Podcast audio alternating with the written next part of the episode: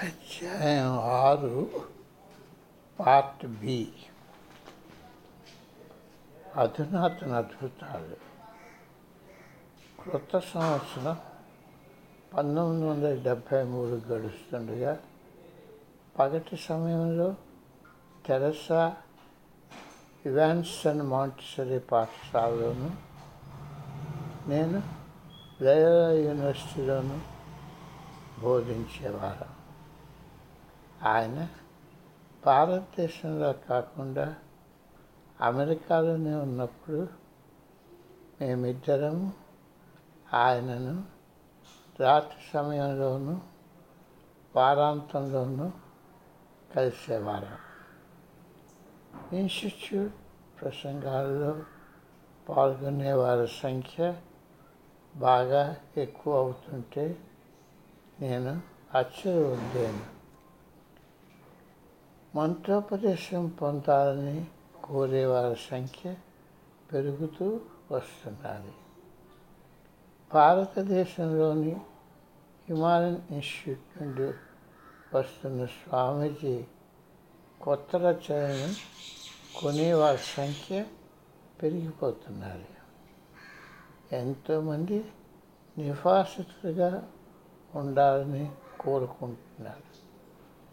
America దేశం కోసం తన కళ గురించి స్వామీజీ మాట్లాడేవారు ఒక కేంద్రాన్ని స్థాపించాలని అక్కడికి అన్ని వృత్తుల వారు వచ్చి ఋషుల నియమాలు వేదాంత శాస్త్రాలు తెలుసుకోగలగాలని అధ్యయనం అంతా ఏ ఋషుము చెల్లించకుండా చేయాలని ఆయన కోరిక.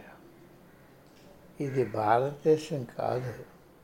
అమెరికా దేశంలో అలా చేయాలని చదువు కోసం ఫీజు చెల్లించవలసి వస్తుందని ఆయనకు గుర్తు చేయవలసి వచ్చింది. నా మనసులో ఒక విచారం పేర్కొని ఉంది. తెరసాకు కడుపులో నొప్పి తరచూ వస్తున్నది. మందుల వల్ల అది తగ్గడం లేదు. మా వైద్యుడు ఇంకా కొన్ని పరీక్షలు వెంటనే జరపాలని పట్టుపెట్టారు ఏమైనా సరే ఈ రాత్రి స్వామీజీ ప్రసంగానికి వెళ్తానని ఆమె పట్టుపట్టింది శిష్యులతో గది నిండుతూ ఉంటే మేమిద్దరం లోపల తలుపు వారగా నిల్చున్నాం. స్వామీజీ మేధమండి దిగొస్తూ నవ్వుతూ అందరినీ పరికించి తెరసావతికి వస్తూ ఏమో అని ఒక్కసారి ఆయన పిడికితో ఆమె పట్టపలో కొట్టారు. తెరసా కష్టపడుతూ ఊపిరి తీసుకుంది. స్వామీజీ చకచక నడిచి వెళ్ళి తన ప్రసంగాన్ని మొదలుపెట్టారు. ఒక్కొక్కసారి ఈ యోగులతో మనం ఎంతో ఓపిక పట్టాలి.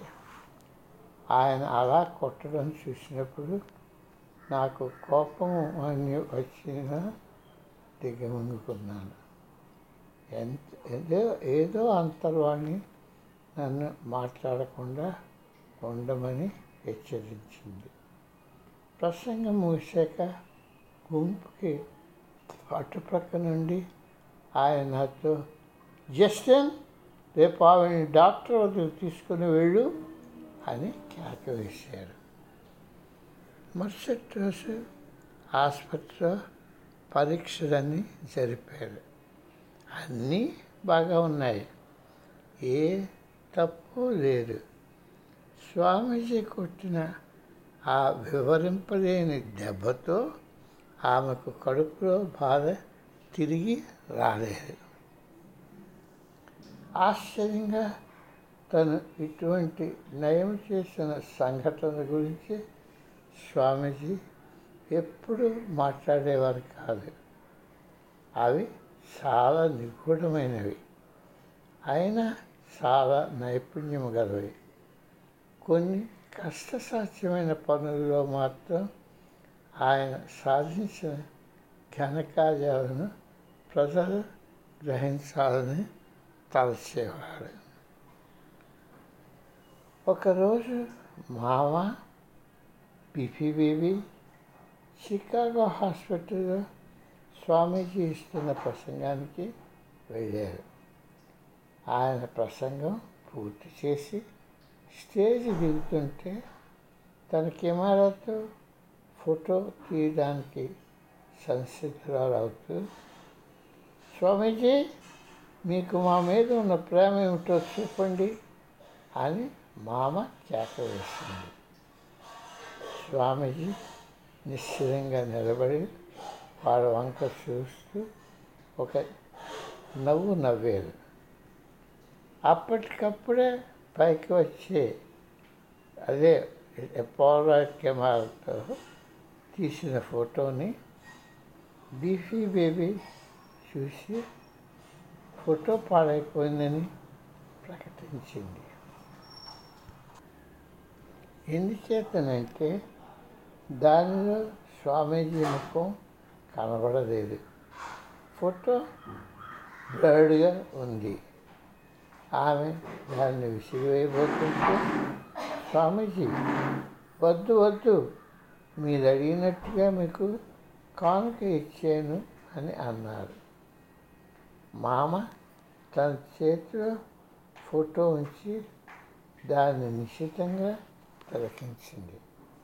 దానిలో స్వామీజీ హృదయ భాగం నుండి పూర్ణ చంద్రాకారంతో కాంతి ప్రసరమవు ప్రసరితమవుతూ వెలుగుచ్చింది స్వామీజీ అటు వచ్చి సౌమ్యంగా నా హృదయం నువ్వు చూడటం లేదా? అది మీపై ప్రేమతో వెలిగిపోతున్నది అని అన్నారు. ఆ ఫోటో మామ యొక్క అతి విలువైన జ్ఞాపకార్థంగా మారింది. ఆమె జీవితమంతా దానిని తన పర్సులో ఉంచుకొని అది తను చూపాలనుకున్న వారు అందరికీ చూపించింది. తన హృదయ యొక్క శక్తిని ద్విగుణీకృతం చేసేనని అది ప్రకాశవంతమైన కాంతిగా విశదమైందని స్వామీజీ మాకు తర్వాత విశదీకరించారు. ఇది నేను వెంటనే అర్థం చేసుకోగలిగాను. ఎందుచేతనంటే పుణ్యపురుషుల ఫోటోల్లో వారి దేహాల చుట్టూ తేజశ్చక్రం చూస్తూ ఉంటాం. ఈ అసాధారణ సంఘటన శాస్త్రవేత్తల బృందం ముందు కూడా స్వామీజీ ప్రదర్శించారు. అప్పుడు చాలా ఫోటోలు తీసి వాటిని వెంటనే భద్రపరిచారు ఇంకొక సాధారణ సంఘటన చికాగోలోని తొలి రోజుల్లో జరిగింది. స్వామీజీ ప్రసంగాల తర్వాత నేను నా మతాచార్య స్నేహితుడు తత్వశాస్త్ర విషయాలపై చర్చించాము. నాలాగే ఆయనకు కూడా క్రైస్తవ సాంప్రదాయం యోగ సాంప్రదాయాల తారతమ్యాలు చూడాలన్న అత్యంత ఉత్సుకత ఉండేది. ఇటు నుంచి అటు అటు నుంచి ఇటు ఆలోచించడంలో ఎంతో ఆనందం కలిగేది. భారతదేశంలో స్వామీజీ ఆశ్రమంలో భావావేశం కలిగించే ఆయన అనుభవం గురించి ఆయన చెప్పారు.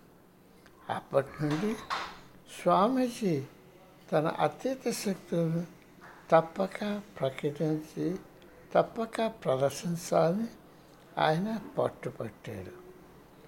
ఆ మహానుభావుడు అలాగే తప్పక చూపుతానని చెప్తూ దానిలా మర్యాదగా దాటవేస్తూ వచ్చారు. వారాలు నెలలయ్యాయి. ఈ మతాచార్యానికి ఓపిక పోయింది. చివరికి ఆయన చూపిస్తారా? లేకపోతే చూపించని చెప్పివేయండి అని నిలదీశాడు. కానీ స్వామీజీ ఉత్సాహంగా త్వరలోనే చూపిస్తాను కదా అని దాటవేశాడు.